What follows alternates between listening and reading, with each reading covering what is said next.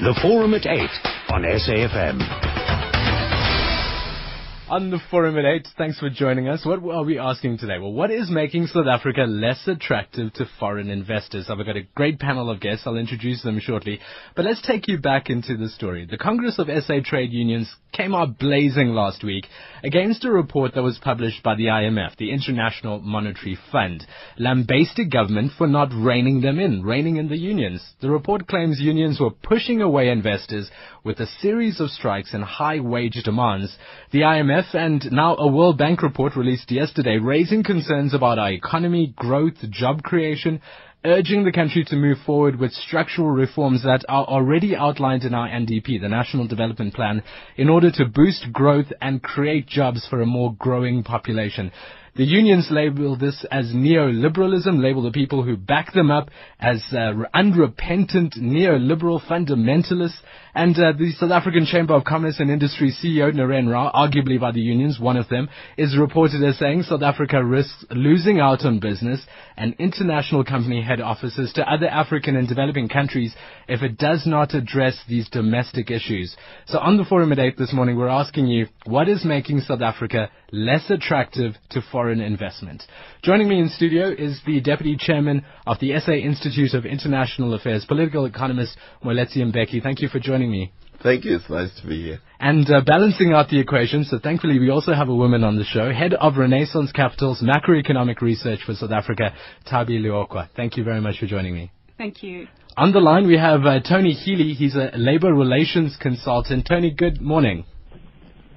Good morning to you. I, would like to start with let's let's deal with the topic at hand. What is making us unattractive for investors in South Africa, Mr. Mbeki? First of all.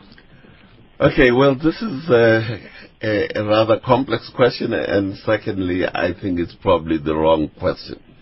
Uh, the first question I would ask is, what makes us unattractive to South African investors? Because to me, I think this is where our problem begins. That our own uh, investors are very reluctant to invest in South Africa. We've had the Minister of Finance pointing out that South African companies are sitting on a cash mountain uh, and they are not investing they are not investing their money. So I would first say why are we unattractive to our own uh, investors who control capital in, in, in the country. And what would you say is the reason? Well, one of the reasons which I have been given by the people who, control investment is unpredictable government policy.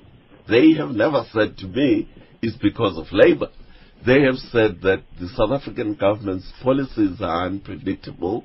And uh, there was a mining lekgotla a few weeks ago, and this was repeated over and again that the, that you cannot make an investment in a project with a lifespan of 50 years when policies get changed every every every other month, because then you cannot predict what profit you're going to make and what your costs are going to be in that investment. Which, so, which specific policies would you would you call into question here? Okay, let me give you an example uh, of the Minister of Mines. She was in Australia, as it happens, during the mining lekgotla.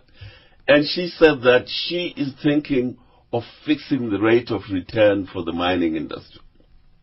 So that whatever profits they make, she is going to decide what the profitability of the mining industry is going to be. The second one, she said, is she is going to decide what at what price coal should be sold to uh, to Eskom, and and what the domestic price of coal should be, and how much coal should uh, be exported, and how much coal should remain inside, inside the country. Now, on what basis is she going to fix the price of coal? Uh, what happens to the cost of producing of producing the coal? because she says she's going to determine uh, all all those issues. So if I am a, a coal miner uh, and the minister is saying that I'm going to determine the price at which you can, you can sell your product, well, I w- I wouldn't make any investment under those circumstances until I get clarity as to what price is she going to fix and how does she arrive at at the price that she's going to fix. So aside from scaring away foreign investment, we're, we're scaring away local investment Absolutely. because of the regulation that we have in South Africa, and arguably triple BEE, something else that scares a That- number of investors. We talked about it yesterday on the forum at eight. Uh, Tabi, thank you for joining us as well. Well, What's your take on this question? Um, so I, I uh, last week I was in the US on uh, an international roadshow, and um, the investors pointed out that South Africa's GDP is amongst the weakest. So we're lagouts in terms of um, economic growth. South Africa's financial markets are also amongst the weakest. Um, we have one of the largest current accounts. Um, we rely very heavily on portfolio inflows. Our currency is very volatile.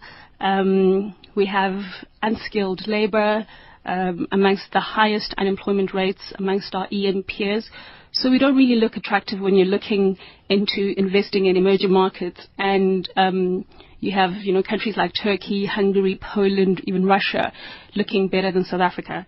Um, talking about BMW, I know it's um, on the cover of the, it's been on the cover of the newspapers for, for a few weeks now. You can't miss it. Uh, you, you cannot miss it. And I spoke to um, the BMW uh, guys just before um, the strikes. It's just, uh, and they were worried about you know their um, wage negotiation rounds, and um, they said that they don't have to be in South Africa. They can go to Brazil. Um, they're not a listed company in South Africa. They can go to Brazil where the skill set is there. They can go to another emerging market where labor is less volatile and uh, production is not interfered. And it's, it's quite disheartening to have such a big, you know, car manufacturing uh, company, um, you know, say this about about South Africa. Well, are, are those empty threats? Because I can just hear the unions out there screaming, well, they're not going um, to leave South Africa. Really, is this an empty threat I'm not to saying force that us they into are agreeing with them? I I don't. They, you know, they're not going to leave South Africa, but we just, we just, we have to be aware that these companies don't have to be in South Africa. Uh, we need investment. We need foreign direct investment. We need portfolio inflows, and we need to attract um, this type of inflows into South Africa, FDI um, and capital inflows. And we cannot turn, um, you know, we, we, we cannot, we can't, um, we have to be attractive to investors.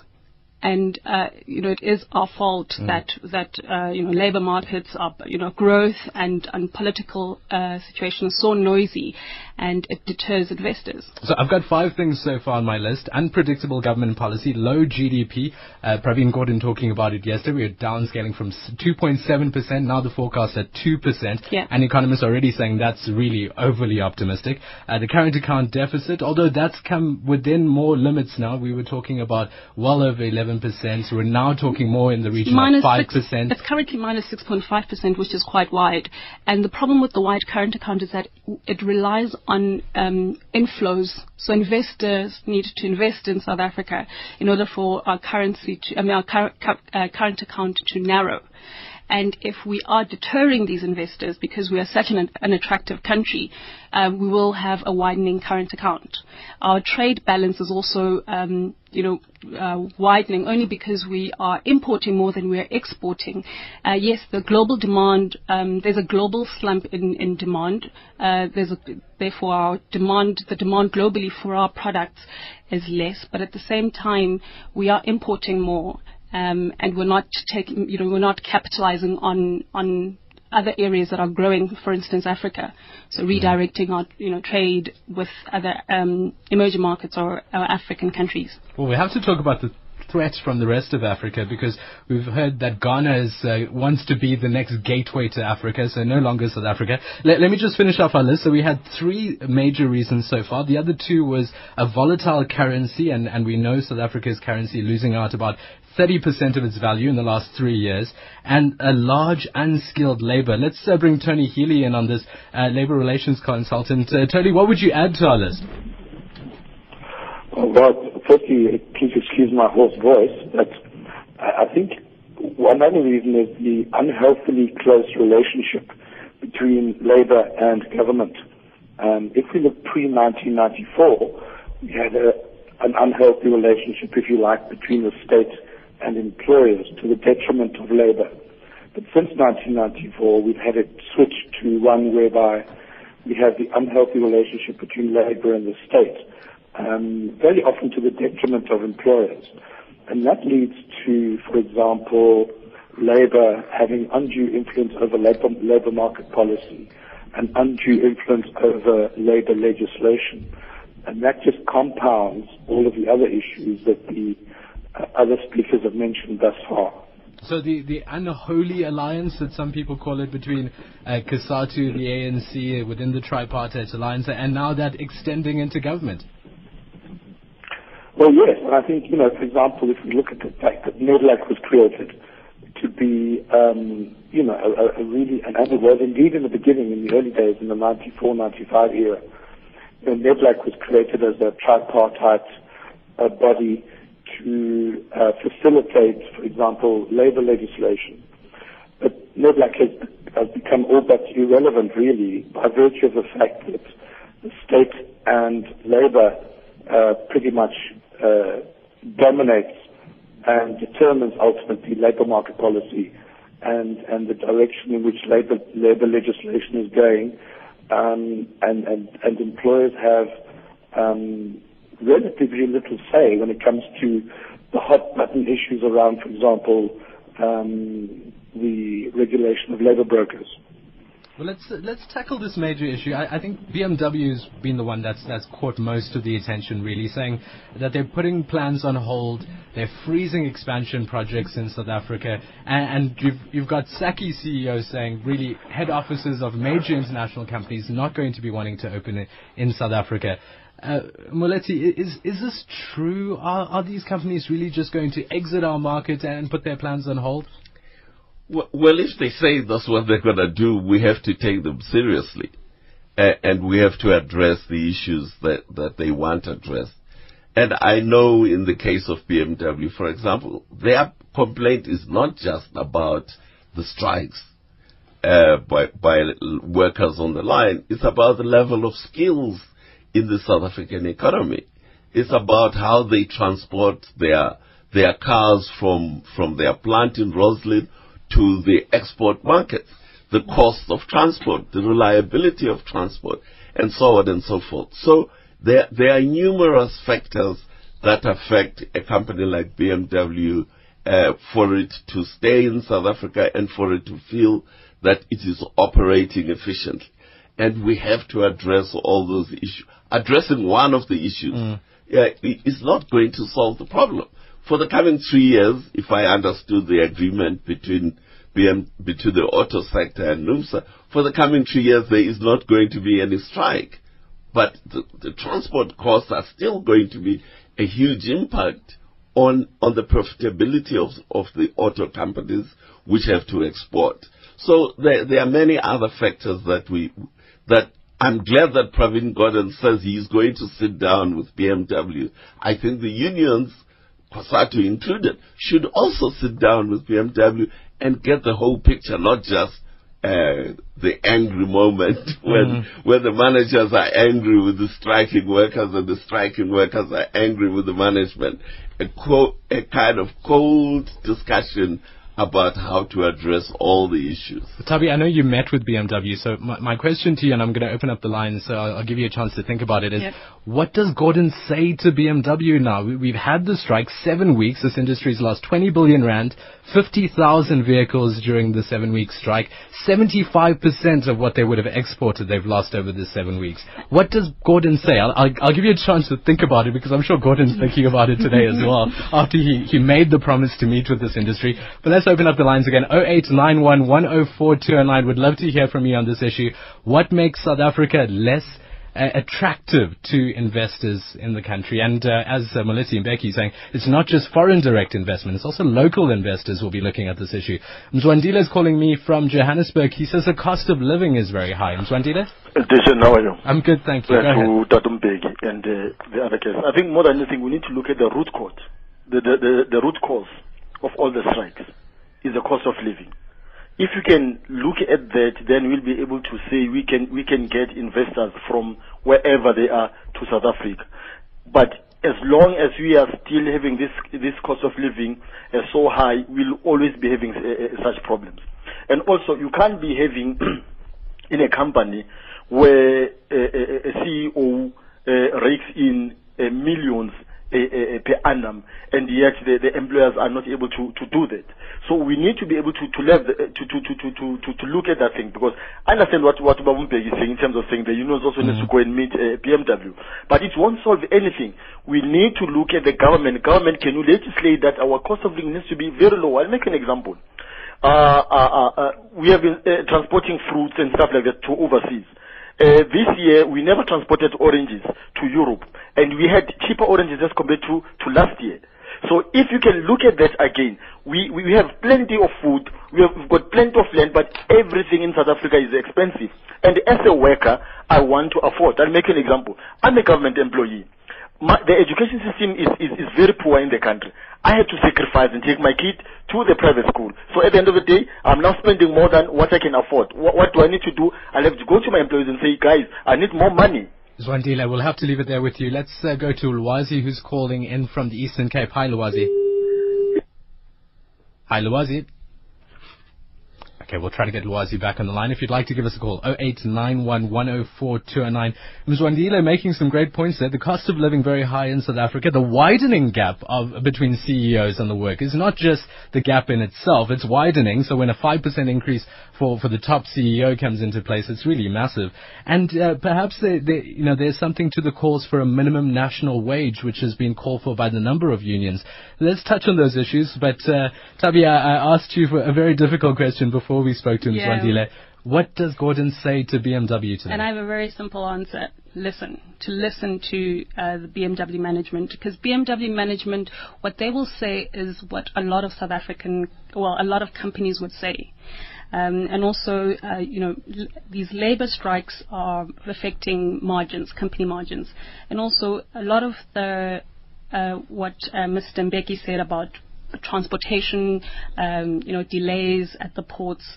Uh, those are things that need to be addressed. And so I, I, the only thing I can say is that um, uh, the minister should listen to what BMW is saying because that's it's not just BMW that's speaking, but a lot of uh, companies that are investing in South Africa is have the same problem. Is that enough to allay the fears? And, and I know we've got Lwazi back on the line, so we'll he has to shortly. reassure. Mm. Um, but you know to reassure. But these companies know what going, what's going on in South Africa. So uh, as um, Mr. Mbeki and I said earlier, that investors understand the country. Lwazi on the line from the Eastern Cape. Hi, Lwazi. I, I would like to hear what the panelists think about uh, the very re- relevant points they've raised, where, whether the fact that, you know, these companies that get taxed and then they see the taxpayers' money going to build places like Gaza, whether that would make this country uh, attractive. And also the fact that if they have to invest here, they have to pay to be solicited to pay price like it's it's now emerging. It happened with mm. the case of Goldfield. Thank you. All right, Lwazi, thanks for us. Uh, perhaps it's going to take us a little bit, you know, off the topic, but arguably it's on the topic as well. These are things that investors would look at. Uh, Tony Healy, also on the line. I want, I want to engage you on some of the issues that we've talked about. Uh, perhaps we'll leave it Nkandla for Moeletsi Mbeki to tackle. But uh, the widening gap of CEOs and, and workers, uh, Tony Healy, how, how, do we address this? Is a ma- minimum national wage as well? Is that what's necessary? Well, to some extent, we do have minimum wage uh, legislation in our bargaining council structure. but we do need to ask the question how prudent that is, because there's a school of thought that says a minimum wage um, policy can, in fact, um, inhibit job creation because you know you may well, for example, and let's use a, an, an actual example if you have a welder who's willing to work for 15 or 20 rand an hour, um, that is unlawful. He's not allowed to work for that because the minimum mm-hmm. wage for a welder is higher than that. So on the one hand, if one raises minimum wages, one does address cost of living issues, but at the same time, one does uh, narrow employment opportunities because there may well be um, various artisans, for example, who are willing to work for less than the current statutory minimum, but yet they're not allowed, you know, yet employers are not allowed to employ them on that basis because of that very minimum uh, leg- wage legislation. let's. Uh, I knew we have someone else on the line. 0891104208. SMSs to 34701. Email us amlive at safm.co.za. A quick call from Sebastian in Cape Town. Sebastian, very quickly. Yes, morning to you. What Morning. I'm saying is that we don't actually need BMW because our motor industry is wrongly constructed. Um, as an export industry, it's a fraud because what we're exporting is cars that are 70% imported components. So what we're exporting is cheap labor and a very large government su- subsidy. We need a restructuring of our motor industry that we're actually manufacturing affordable cars for our local population. Uh, the motor industry as is a prime driver of our rand being devalued just to keep these cars cheap in the countries where they are sold. Um, and this keeps pushing the rand down, which affects the whole population to support uh, an industry which is 30 or so thousand uh, uh, workers uh, versus a population of between 51 and 53 million who are negatively affected by the rand devaluation. Sebastian, thanks for calling in from Cape Town. Moeletsi Mbeki, well, I, I guess some may say uh, we don't we don't need BMW. Tell that to the workers at BMW right now who are taking home salaries to feed their children. I, I, I want to tackle this issue of Nkandla ailing infrastructure in South Africa. We need our tax money to build that ailing infrastructure. Uh, stories about around Nkandla spending millions of rands on this. How do you deal with that? It- Well, can we can we start with uh, the, the the issue that was raised by Mzwandile about the cost of living? Because in a way, that's what's at the bottom of the unhappy labor relations environment. There are two things that that that uh, Mzwandile said. The first one is that he has to he is paying taxes, but he has to send his kids to a private school. So he's paying taxes to the government to provide education for his children, on top of which, because the government fails to produce, to provide quality education, he then has to pay the private education system. Very similar to some of our ministers. So he's actually being taxed twice for, for education. So the, the question of, of non-delivery of, of state services that the taxpayer pays for by the government is one of the factors that is leading to the instability in the labor market. Because now people demanding higher salaries in order to pay for the service for which they are taxed, but the service is not delivered. So they're not getting what they're paying for. So they are not, and they have to pay some more to the private sector to deliver that service. So Melissa, I'm going to ask you to hold on because it's uh, news headlines now, 8.30. I'm going to give you a chance to finish uh, your thought. But first up, here's uh, Vibhakshini Chetty. And uh, coming up at 9 o'clock is Rowena Bird. Rowena's on the line to tell me what's in her show. Hi, Rowena. Indeed, Dashan, thank you very much. Today, Morning Talk will focus on issues related to transport. October is Transport Month, and the Department of Transport is today hosting the uh, the Think Pedestrian Golf Day. It's part of the United Nations Road Safety Campaign, which is aimed at uh, reducing pedestrian fatalities around the world. We were actually uh, supposed to to broadcast from that event, but due to technicalities and uh, whatever uh, logistics, we're unable to. So the show will focus primarily on that event, the Think Pedestrian Initiative, and uh, we'll talk to some people attending this event as well as Transport Minister Dipuo Peters. And between 10 and 11, we have the regulars for Tuesday, Personal Finance with Brian Hirsch, as well as Property Matters with Dineo Mulomo. And of course, the, uh, the regulars like news and economics news remain. That's the show for today, Darshan. Thank you. After years of battling to control the AIDS pandemic, South Africa has managed improved results. The Prevention of Mother-to-Child Transmission program has ensured less HIV infections in newborn babies. A report by the United Nations says South Africa has also cut the rate of new infections by 41%. However, experts and activists warn that a lot still needs to be done. The Sunday on Interface will discuss the advancements made in the response to HIV and AIDS. We also explore ways to manage the disease and address the high infection rate among young people aged 12 to 24. Join us and participate at 9.30 p.m. Sunday evening on SABC3. Think about what to prosper means to you. Is it all about money? Or is it something more? While it's undeniable that money is a vital part of life, it should never dictate the story of our lives. And only when we apply our minds as much to the storyline as the bottom line can we focus on what really matters the road ahead. Perhaps our castles in the sky don't look the same or cost the same. But they're our castles, and we all have the potential to realize them. At ABSA, we believe that unconditionally. So when you thought about what to prosper means to you, talk to us. As we see it, we're not just there to help you live. We're here for you to prosper. ABSA is a member of Barclays, an authorized financial services and registered credit provider. The Forum at 8 on SAFM. 34701 if you'd like to SMS amlive at safm.co.za, our email address, or give us a call shortly. I'll open up the lines again, 0891104208. Your SMSs, uh, Nakana Billy in Soweto says, poor profits in the mining sector, that's why we're not so attractive to foreign investors. Comrade Han blames it on the talk of nationalizing businesses.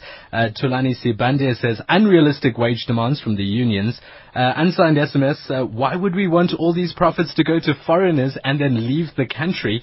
Uh, on Facebook, Velenkosi Mtembu says the unions are fighting their political issues by using us, the workers. Uh, Bukelwa Babi SA says, uh, or Bukelwa Babi says, SA is less attractive due to the unholy alliance between unions and government. And this tweet comes in, uh, the Department of Minerals, RSA, uh, it's factually, factually incorrect to say the minister set a price ceiling for coal as one of the guests on the Forum at 8 claims. Uh, Tabi, I think that was you. Oh, sorry, that was you, Moeletsi. Would you like to respond? Well, no, th- that's what the minister said she would like to do. Now, whether she has said it or not, I, I don't know. But can I go back to, to, to the issue which uh, we were discussing Mhm. b- before I got off the line as to the causes of instability in, in our labor relations? We, I tried to point out, responding to a question by Mzwandile, that actually the lack of service delivery by the government is one of the causes because it puts more costs on the worker to, to have to get the services from the private sector as well as pay the government the tax. And so this leads to demands for higher wages. That is one point. The second point is in our labor market in South Africa, there's a huge level of dependence of family members on the one uh, member of the family who's working. This has been calculated as somewhere between five and eight family members, adult family members, not who are dependent on the one member of the family who, who, who is working. So when I, when the workers are negotiating for wages, they are trying to cover the cost that they have to incur of these other family members. So what does, what is this telling us? What it is telling us is we have to address the problem of unemployment in South Africa so that there are no family members who are dependent on another family member. Well, the IMF is saying all that we're doing in the country is protecting the rights of the people who have jobs already and not helping those who don't have jobs. We've got 25% unemployment in this country. By the expanded definition, a controversial one, it's more like 40%. What do we do? Yeah, well, you know, the, the, the IMF has been saying this thing for as long as I can remember. And they want But- us to implement NDP. Yes, but what you say? What is there to implement in NDP?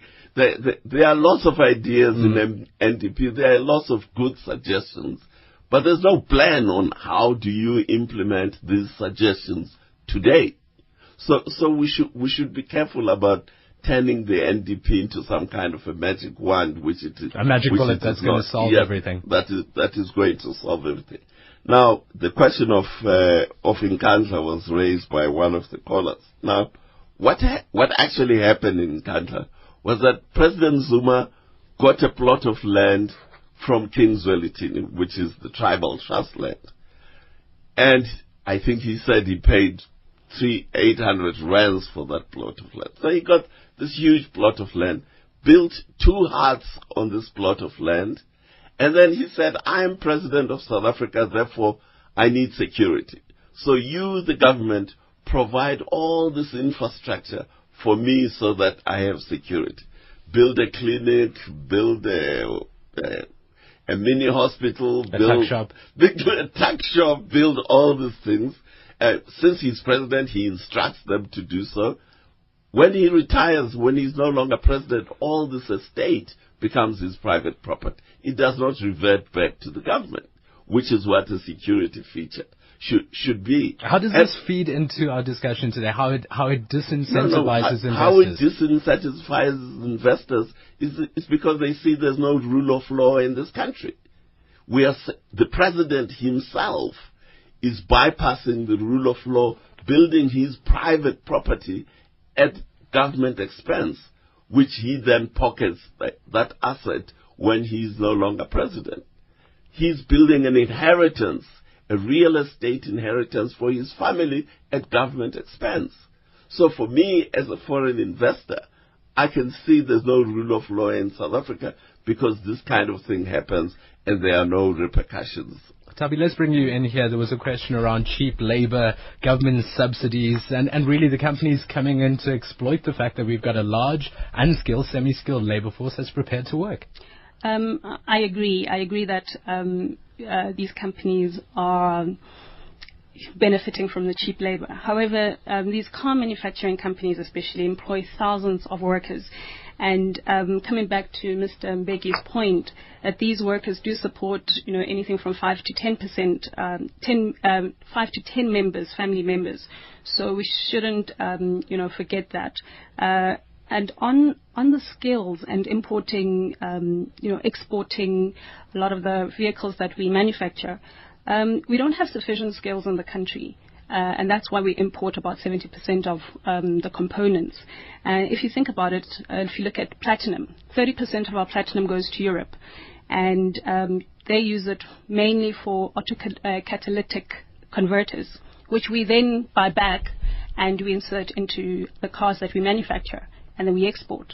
So um, it comes back to what the NDP mentions as beneficiation. We need to have the skill set in order for us to create these, um, you know, autocatalytic converters and whatever else you need to to create um, to put together or assemble a car. Uh, and then we move over to the type of education we have and the type of skills we have. And um, we need to really uh, be very introspective as a country about um, about the level of education. Just quickly on the NDP, uh, you know, I think that the NDP anchors our economic path. Um, you know, I don't think that we should dismiss it. Uh, you know, if you look at countries like India and even China, they had growth plans from the 1950s. And now they're on their 12th five-year plan. It has changed according to the time. I mean, I'm sure it started as agrarian and now it's very, you know, focused on technology. And, and, you know, we, we are still grappling to understand what kind of economy we are. Um, are we going for a South Korea type economy of you know, small economy, high skilled, but that requires a high level of education? Or are we the neoliberal economy that the unionists are saying? Are we a mixed economy? Are free trade? We, we saw chicken recently imported. Exactly. We, we decided to put tariffs on it, but we didn't protect our, our clothing and textile market in the same way. So we we really need to be introspective as a country to, to really decide on what kind of economy we are, what type of country we are, in order for us to buy into a, a growth plan. Tony Healy, I'm going to bring you in on this, but uh, I just need to open up the lines quickly. 0891104209. We've got a number of people waiting. Guy, Hassan, and Kwazi. Let's start with Guy, I think, who called in first from the Eastern Cape. He says it's because of government red tape that we're in this position. Hi, Guy. Hi, Dawson. Thanks very much for a great show. Yeah, I did a, a dissertation for my MBA 11 years ago on foreign direct investment um, into industrial development zones. And the key findings there were that there were a number of factors that foreign direct investors look at. Amongst them are things like corruption, crime, um, labor unrest, the issue of factor costs in terms of production, um, transport infrastructure. So there are a number of things that your panelists have raised that government hasn't looked at. They've, they've, you know, they consider them, but they don't do anything about them. I've got a number of clients in the Eastern Cape who are wanting to invest in the province, but because of red tape and government bureaucracy, it's just taking too long, and the investors are saying, well, thank you very much, we're out of here. Um, there are a number of investors that, that want to invest, but they're just saying we can go elsewhere and we can find better returns, number one. We can find um, tax incentives, we can find tax, tax breaks. So we have to ask ourselves the question, what happened between 1995 and today in terms of why we are being seen as an, uh, destination where people don't want to invest. That's the Guy, bottom line. Thanks for calling in. Government regulations, perhaps overly complex. Yes, there are other destinations to go to. Uh, I know they were talking about Zimbabwe. You can double your profits in Zimbabwe, but at what risk and what sort of market conditions are there? Financial stability and regulation in those markets, a question. Hassan, uh, in Johannesburg, businesses using up resources, you say, Hassan? Yeah, I mean, I think for me, uh, when people talk about it in, on other stations as well, they seem to blame the unions, and I think Moeletsi Mbeki has tried to get some balance back into uh, the public debate. But business is often seen as just doing a public good. If you look at mining, in the northwest currently, they are running out of water, and mining uses up most of that water. And there's no discussion about this. You can't eat gold, you can't eat platinum. So really, you know, all this other stuff that we're talking about, catalytic converters, for cell phones, etc., they're important. But quite clearly, neighborhoods there are not having water. They're on a shortage of water. So business is not necessarily a good. They have to show, they have to make the case why they're public good. Hassan, thanks for calling in. And if he talks about sustainability in business as well, it's one of the factors there. Uh, Kwazi in Port Elizabeth, hi. Good, good morning, Dashan. Good Dashan, morning. I think we need to go back to the basics of economics. 1st Mhm. we need to, to focus on education. People like Ntabi need to be educated because they seem to be talking um, Milton Fried, uh, Friedman economics. Okay, Kwazi, your line is breaking up. We're going to ask you to call us back 0891 104 208. Your line is breaking up. We just can't hear you on the line. Uh, Tony Healy, I, I've got you on hold and I wanted to get your response to some of the issues we've been discussing. Yes, look, I think I think uh, perhaps to go back to the IMF focus on the the voiceless unemployed. Mm. Um, you know, I think that is a reality, and that and the IMF is becoming increasingly vocal about that for good reason. Um, one has from COSATU the decent wage campaign, which um, of course makes a lot of sense uh, on on on many fronts. But the problem is that COSATU doesn't speak on behalf of the 20, 30, 40% unemployed. Um, you know, the, you have a youth unemployment figure in excess of 50%. And they are a voiceless mass that no one seems to be paying much attention to, at least from a labor market policy or labor legislation point of view. And as we increasingly regulate our labor markets and our labor, labor regulation, it, it increasingly renders that very labor market inflexible. And that presents uh, employers with significant challenges when it comes to, because of the inflexibility, their employment, their, their, their job creation prospects. So, you know, again, coming back to the closeness of COSATU with, with, with government, um, it results in a, in a focus on a decent work uh, regime um, to the detriment of uh, job, of job creation.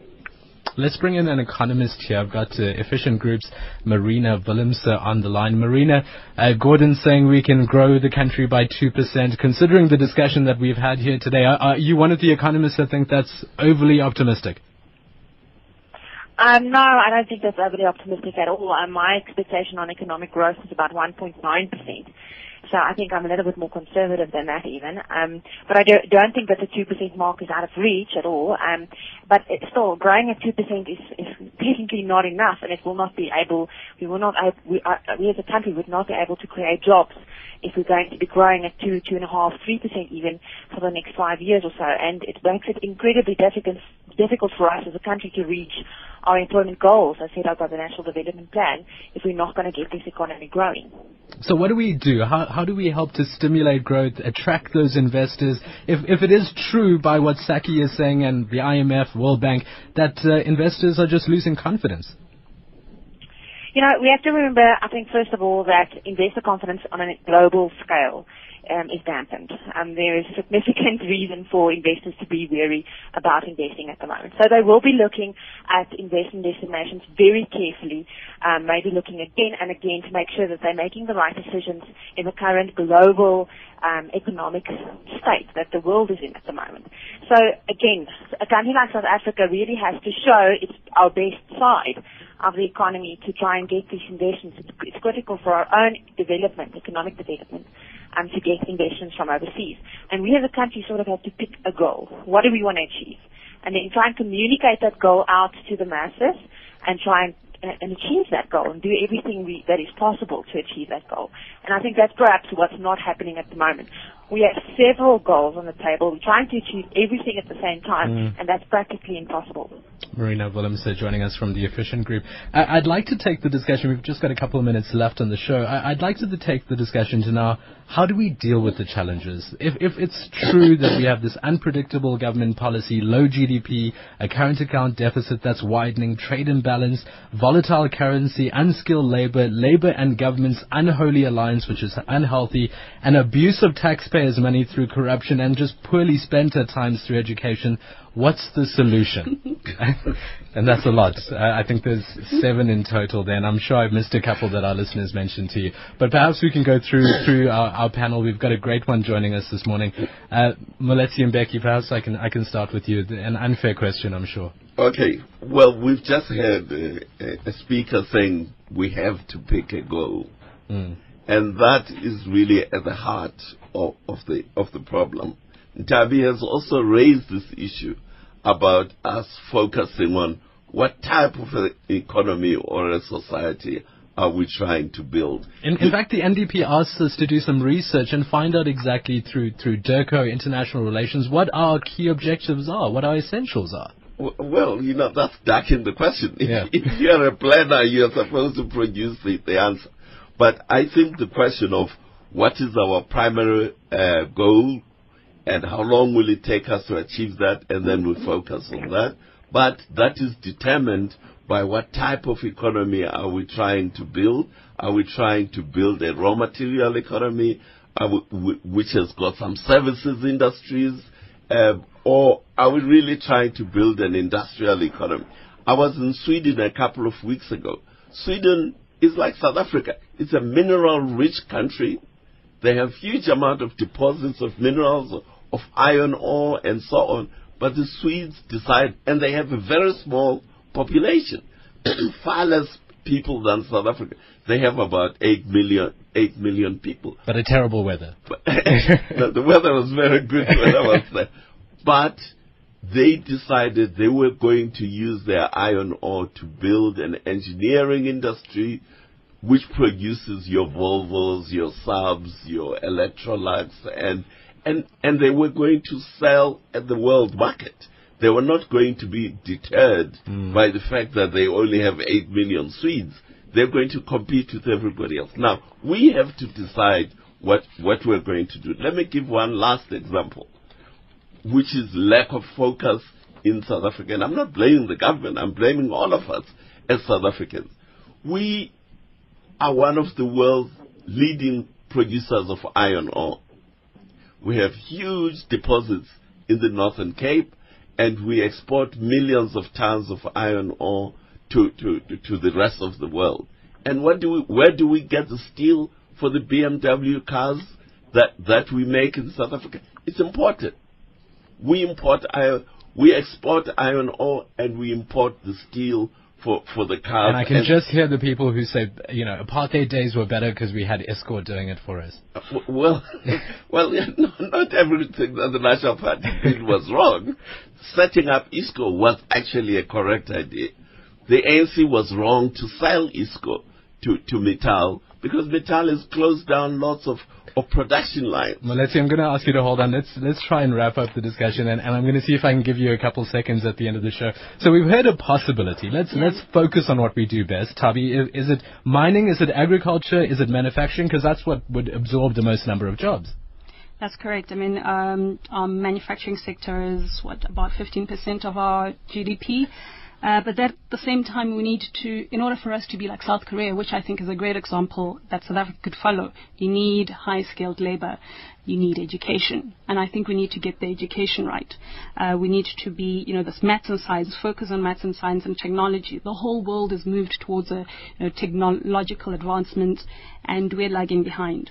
Um, we need to also, you know, I think we've focused on too many things and we haven't really succeeded in many of them. Uh, if we just get ed- education right, that's long term, but we get also, you know, labor right, um, short term. uh, and that's I think will uh, kickstart the economy. Um, I'm told we need to take a very quick break, and I'm going to give my guests a, a chance to wrap up right after this. Okay. We don't know if you'll be retrenched one day. We don't know if your company will be downsized or taken over. We don't know that. But we do know that it's hard to look for a job while worrying about putting food on the table or paying the rent, school fees, and the lights. So we'll pay you an income for up to six months while you're unemployed. No, we don't know if you'll be retrenched one day, but we do know that not having to worry about an income will give you the freedom to focus on finding a job. The Retrenchment Protector Benefit. To get the Liberty Advantage, visit liberty.co.za or speak to your financial advisor. Ask him, he'll know. Liberty, the advantage of knowing. Liberty is an authorized financial services provider. T's and C's apply. The Forum at 8 on SAFM. Thabi, a chance to wrap up your point? Yeah, I was just saying, you know, labor instability is costing the country. Um, you know, last year, the third and fourth quarter, we were supposed to grow much stronger than we did. And, um, you know, billions was shaved, were shaved from our revenues, and um, we find ourselves stumbling again. We cannot afford to be muddling along, um, especially when global growth was slow. The, you know, the economists that you also uh, spoke to uh, quoting 1.9%. That's very that's very low. Um, when, when are, NDP says we need 5% we need 5% to, to mm. grow, and also we need 5% to cut um, the unemployment rate by a third in 2030. I think that's mm. what the NDP states. 11 million jobs by then. And and that's you know we're lagging even our goal. Uh, the NDP. So, so you know, currently dismal growth, and we need to kickstart our economy. We, we cannot afford um, labour instability to trip economic growth. Thabi Leoka, thank you very much for joining us. Uh, am I saying your name right, Leoka? Yeah. Head of Renaissance Capital's macroeconomic research for South Africa. Thank you for joining us this past hour. Tony Healy's on the line, a labour relations consultant. Tony, I'll give you 30 seconds to wrap up. Yes, I think that um, you know on the unemployment front, it, it, it's a national crisis, and, and, and crises of this nature need um, exceptional interventions, I think we could reverse the, tre- the growing trend of the regulation of the labour market and also the removal of minimum wage legislation, I think, could go a long way to addressing um, the drastic unemployment we're facing. Tony, thanks for joining us this past hour. Marina Willemse joined us a little bit late into the discussion, but Marina, as I say, better late than never. She's an economist at Efficient Group. Your thoughts? And I think we've lost her line. Oh, we do have it. Marina, go ahead. Hi there. I think a lot can be done to uh, sort of financial ed- education towards the masses of, you know, more adult people at the moment. I think there's a lot of people um, in our economy at the moment who are not literate to a degree that they really understand the financial economy, and that they, therefore they don't really understand how businesses operate, and they don't know the factors that businesses consider when they employ people or when they do investments.